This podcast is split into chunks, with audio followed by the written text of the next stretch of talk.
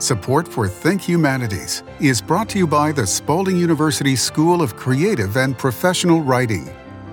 Think Humanities, a podcast for people who love history, philosophy, culture, literature, civic dialogue, and the arts. Think Humanities from Kentucky Humanities, where we have been telling Kentucky's story for 49 years. Here's your host, Bill Goodman. Today on the podcast, we're on the road to Knott County, to Hindman, the home of the Hindman Settlement School. Founded in 1902 as the first rural social settlement school in the United States, Hindman is committed to providing education and service opportunities for people in the mountains of Appalachia. I visited with Hindman Settlement School's new executive director, Will Anderson.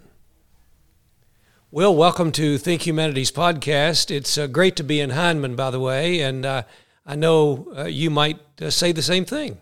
Absolutely, yeah. I'm just really getting used to the community still. I've uh, been here about uh, three weeks and really enjoying it. So, Will Anderson, tell me about your background. What brought you to Kentucky? Well, I, um, you know, I've always had a heart for service to my community and had uh, kind of diverted away from the corporate world. I spent most of my career working, you know, in a for-profit environment. Uh, it was a type of uh, job that put me on the road quite a bit. I would spend, you know, as much as 120 nights a year away from home, and I just don't see that as a as a good quality of life. And so I wanted to kind of make that switch. I spent a year at the University of Oregon, uh, getting a graduate certificate in nonprofit management and uh, was really looking for a place where I could really play an important role in a community. I was initially up in Wisconsin for a couple of years, two and a half years, um, and I really enjoyed it. Really nice community, and it was a really hard uh, decision for me to leave that. But I just can't imagine a better place than Hindman Settlement School to you know kind of serve out my career. I figure I've got you know 12 or 15 years left in my career, and I really hope that I spend every one of them here. What's the process like, or what was it like for you to discover a job opening in uh, a, a remote part of uh, Kentucky, a remote part of the world, if you will? What uh, were you seeking another position, or did this come to you uh, by uh, mention uh, of someone else? Well, you know, it's kind of funny. Um, when I was attending the University of Oregon, I subscribed to all these different job boards and things and uh, really wasn't looking, but they kind of tend to keep coming in your in your inbox to your you know uh, email, and it was one that kind of came through my my inbox. I just happened to notice you know what it talked about, and I really love a rural environment. I mean, coming from Alaska, uh, I just like small towns. I love the pace of life. Uh, you know, I like.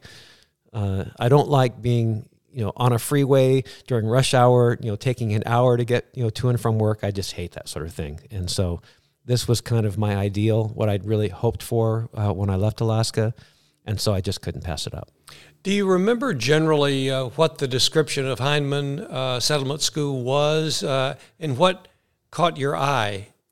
Well i was actually familiar with you know the settlement school uh, model. You know i had uh, kind of identified it as you know the type of place that I'd like to be, and so I was I was kind of um, you know queuing on the settlement school phrase, and uh, and when I saw it, it definitely caught my interest and uh, read more about it. And you know I'm I'm actually really good at due diligence of you know I I pull up 990s and I you know I like to make sure that it's a good fit for me. Uh, I think that's the most important part about you know finding a job. It needs to be a good match both ways, you know, for me and for the organization. And I just looked at what you know Hindman Settlement School does, saw that there was a lot of connecting points with my background and my passions, and uh, like I said, I just couldn't pass it up. Tell us uh, a little bit about your background, uh, where you grew up, um, schooling. Uh, what prepared you for this trip to Kentucky? Well, I was born in Kodiak, Alaska. It's a small coastal community up in Alaska. Uh, not exactly you know what Hindman is. Uh, it's a long way from the ocean. I think that's the one uh, kind of drawback. Is I'm I'm a I'm a maritime person. I love being out on the water. I love you know having a boat and being out in the ocean, that kind of thing. but um, there were just so many other things I liked about it. And as far as um, you know, I, I, I, was born in Kodiak, but I didn't really grow up entirely there. My dad worked uh, civil service for the Navy. Uh, the Navy base in Kodiak closed. It converted to a Coast Guard base, and it was an opportunity for my parents to move out of Alaska. So we moved to Washington State, uh, Whidbey Island, Oak Harbor, and so I uh, went, you know, through uh, you know junior high, high school, that sort of thing there but my heart was always in Alaska. I would go back every summer. You know, the day after school got out, I would fly up and I'd spend it with my grandparents and my my uncles and aunts and kind of things up in Alaska. You uh, worked um, at a fishery. I did, and what was kind of fun about it is um, I have a picture of my grandfather uh, running a, a, tender. You know, a tender is a boat that would go out and uh, pick up fish from the fishermen. Uh, and I know that my dad worked at the very same facility that I worked at, and then I worked there. Uh, so there's kind of a family history of you know being involved in the industry, and you, you can't avoid it. You know, Kodiak is a is a fisheries community. Uh, it kind of very much revolves around the fisheries industry, and so it was a natural fit for me. And it really came about because um, you know prior to that, uh, when I was in high school, I worked at a lumber yard, uh, Paul Bunyan Lumber. You know, and I, I helped fill lumber orders and I would make deliveries of lumber and that kind of thing. And, and it was a, a good thing for a high school student. In fact, it was a really good job for somebody in high school. But uh, one summer, rather than work there, I took a trip to India. Um, I spent a couple weeks in China and then uh, not quite two and a half months traveling around India. I was with a, a group of other uh, college students from all over the country. We were a group of, I think, 120 college students. And we were actually the first big group to go into communist China. It was in the early 80s. Uh, China had just opened up, and they actually gave us some commemorative stuff saying we were the very first group to come into China like that. Um, and then, you know, that trip around India was just an incredible experience. You know, it's awe inspiring. And it really, well, it, it sparked an interest in international travel, but it was an interest that was always there. I, I love exploring. I love seeing new things. I love learning new things. But what it did is rather than, you know, spending the summer earning money, I spent every penny I had. I mean, when I got back from that trip, I you know, I had like five dollars in, you know, in my checking account, kind of thing, and so I really struggled that next uh, school year, and I needed to do something different, and so I went to work in Alaska, where, you know, I remember when I uh, flew up there, my grandmother gave me a hundred dollars uh, to kind of provide me with what I needed to get, you know, to get through the summer. And I didn't even spend that whole hundred dollars because there's no place to spend the money. And I every penny I earned, I took home with me, and it allowed me to pay my tuition and my living costs. And I did that every year for well, nine years. I mean, quite, a long time. Because when I finished my degree, uh, that organization offered me a full time job. So it worked for you. It did, yeah, and I really like it. You know, I, I like being out uh, away from the town. You know, we it, it was a place called Port Bailey, and uh, you know you had to fly in. There was a little road that led up to their water supply, but other than that, it was just wilderness. So I really I really like that kind of thing. When you uh, first thought about um, entertaining the idea that Hindman might be the place for you, and you read the description, again, what were the uh, the key words that uh, might have uh, rung true to you uh, that really made you look and give it a second look, maybe look into it more seriously sure, at the time? Sure. Well, you know, I'm of Alaska Native descent, and I come from a culture uh, that was kind of wiped out through two periods of, of assimilation. First, when the Russians came to Alaska, you know, there was a gravitation towards the Russian culture versus the, the Alaska Native culture. And even today, if um, you, you, know there was a community gathering and you said, you know, bring a traditional native dish, it would be a Russian dish. You know, so so um, and then after uh, the U.S. bought um, Alaska, there was another period of assimilation, and so there was this scrubbing of our culture and so it left me with kind of a, of a hunger to learn about my culture. And so a lot of my life I've spent traveling all over the world, uh, looking for um, our physical culture. There are museums in um, uh, Finland, uh, France, Estonia, Russia, Spain, the UK, and I've and I've seen literally every collection that I know of, and have worked with those museums to photograph and document objects that came from Kodiak in the, you know, the imperial age where, you know, things were taken from cultures, and and so that really instilled in me. Um, a, a, belief that that culture is really important to uh, you know your identity and your your your mental health and your physical well-being that being connected to your culture is really really important. And i saw that at hindman. I, I saw that the emphasis on um, preserving culture and celebrating culture and understanding how all the elements of, of culture fit together you know you know the, the traditional foods traditional music you know, language and writing, you know, all those things are just building blocks to having a healthy life. And I wanted to be a part of that. Do you think that um, that healthy life that you just described uh, manifests itself here uh, in Hindman with the the younger students, um, the visitors that come in for writing conferences? Do they take away from here uh, that uh, passion that you just described? I, I, I, have to believe so. That I think anytime you can you can learn about um, the the history of a place and and how you fit into that place, um, it, it it takes a sense of I believe a sense of pride and a sense of comfort uh, when you go anywhere else you might be in the world to know that you're you're grounded in a place and a, and a culture and a, a history um, I think it's just fantastic. What can you tell me about the first uh, day that you set foot on this very revered earth uh, that has been here uh, so long? In fact, uh, the oldest uh, settlement school in America. what are your first remembrances about being here? Well, I definitely felt um, very calm, you know, and and very um, I felt very connected. I really did because I I just like you know the the grounds have you know are just oozing with history, and and I just really felt that uh, right from the start. And um, I loved going into the Mike Mullins uh, Center and and seeing the the portraits of the past uh, executive directors of this organization, and it just really made me feel like uh, I really want to be a part of that. What do you want outsiders to know about Hindman?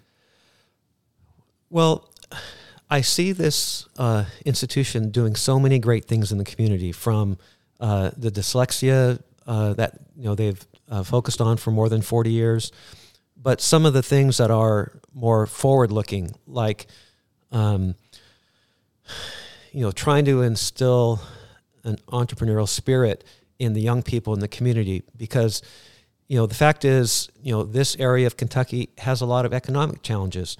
And anytime you have that situation there's a tendency for it to draw away the best and the brightest you know they, they go off to get an education they get a job somewhere far away and you, you kind of lose the ability to really strengthen the community but i think that there are you know in in today's modern age there are so many things that you can do from Hindman. Uh, you know, certainly IT related, but you know, you know, agriculture, growing specialty products. Um, you know, th- there's a very long list of things that that can take place right here, and so I would love for this organization to be a catalyst to give you know young bright people the hope that they can live in a place that they love and and earn a good living, you know, have a great life, you know, maintain all the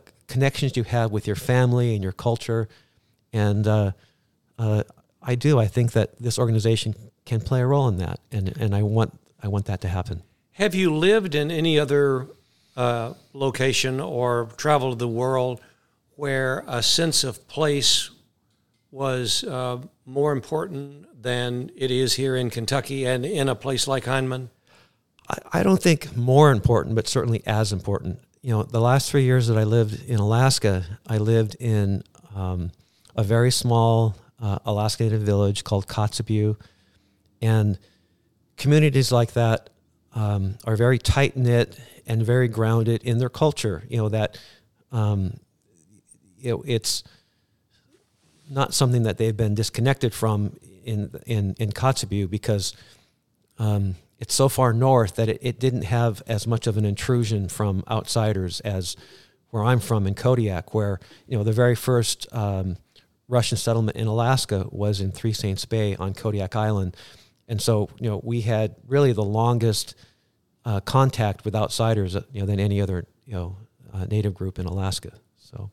Let me read a, a couple of phrases from your website, which you uh, are uh, already familiar with and have some response to.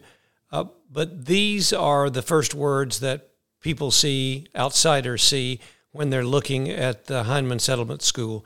Celebrating heritage, uh, changing lives. We are improving lives by addressing critical issues surrounding literacy, food insecurity, and access to traditional arts. So let's take those three and kind of break them down and tell me what you find uh, at Hindman about addressing uh, literacy and how you want to build on that, enhance uh, the, the literacy, uh, the literary arts that come out of Hindman.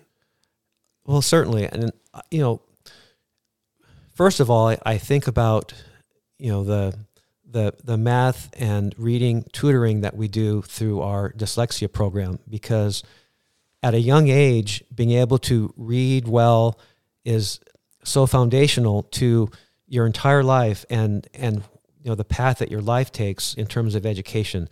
And if you are unable to read well then you know your future is limited. I mean, it's, it's just a fact. It, you know it, it's limited. And so um, I, I love that Hindman Settlement School focuses on that. And I think there's a tremendous opportunity to share all the expertise that's been developed over 40 years of programming and uh, become an organization that trains others on, on how to do what we do because we've been very successful, very effective.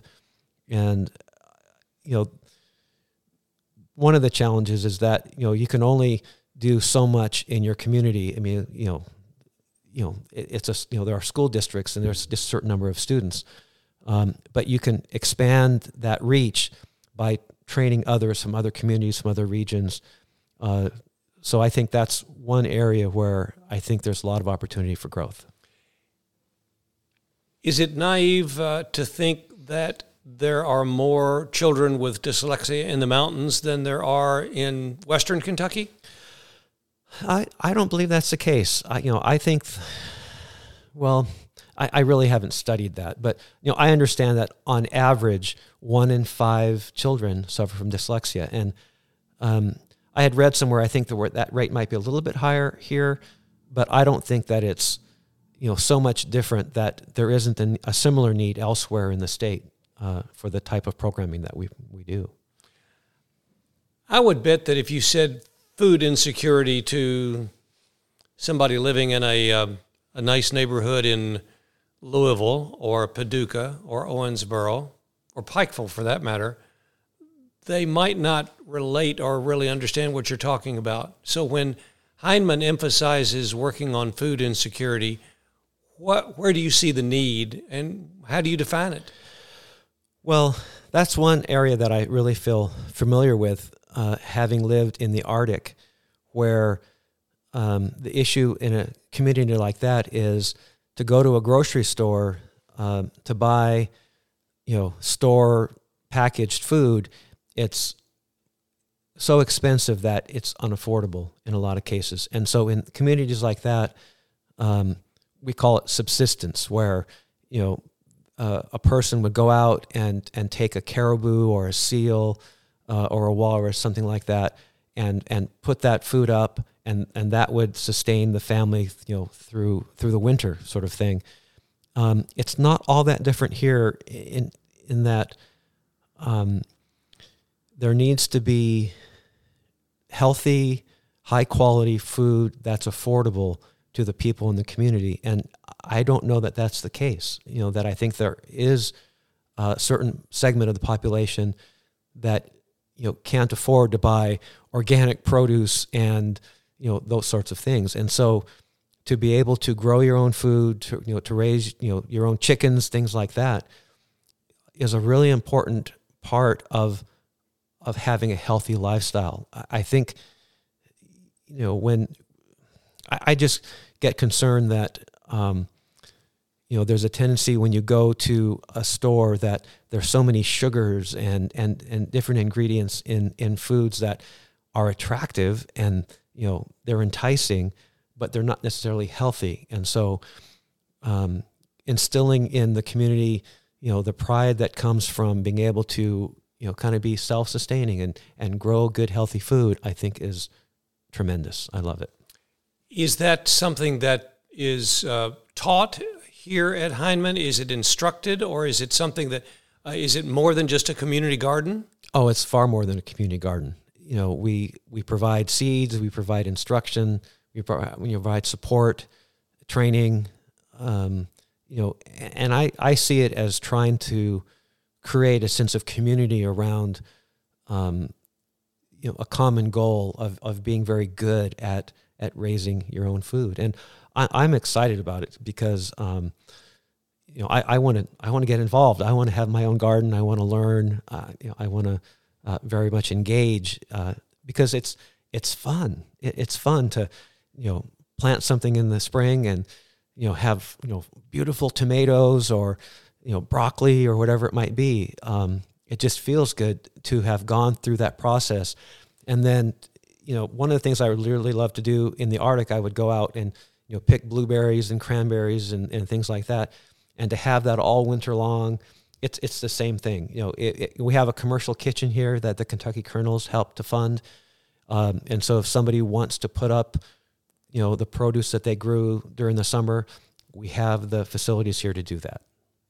And the traditional arts uh, talk to me uh, about what how a Hindman contributes to uh, so much of what uh, Appalachia and all of Kentucky, but Eastern Kentucky, um, relates to um, music and songwriting and traditional music. Uh, what what did you find here that uh, is so exciting?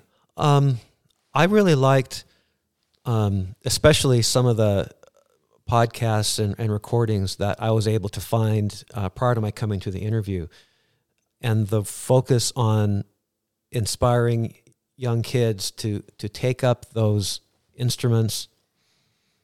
I think without that, you know, there's a tendency to let it slip away and and to lose that from the community.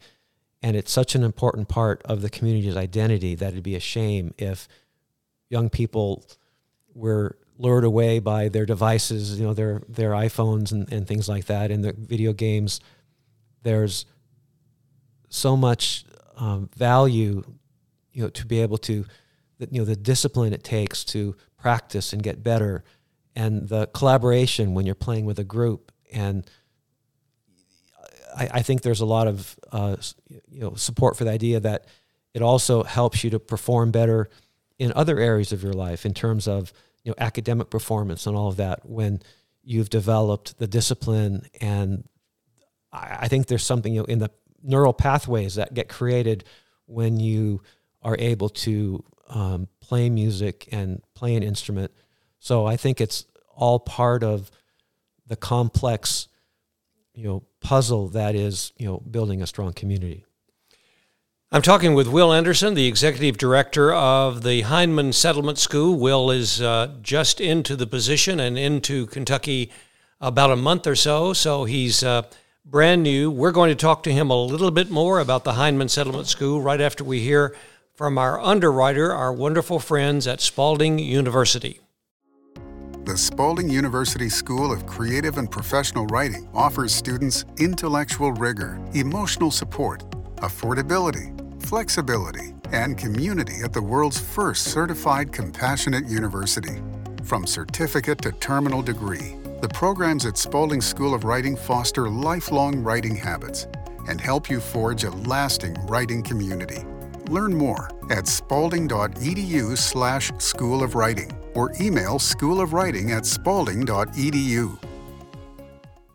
Will, um, if you had to, uh, and you probably did this, describe uh, this place to your relatives or to your friends, there is a story uh, about two uh, well known writers, one a Kentuckian and one a New Yorker.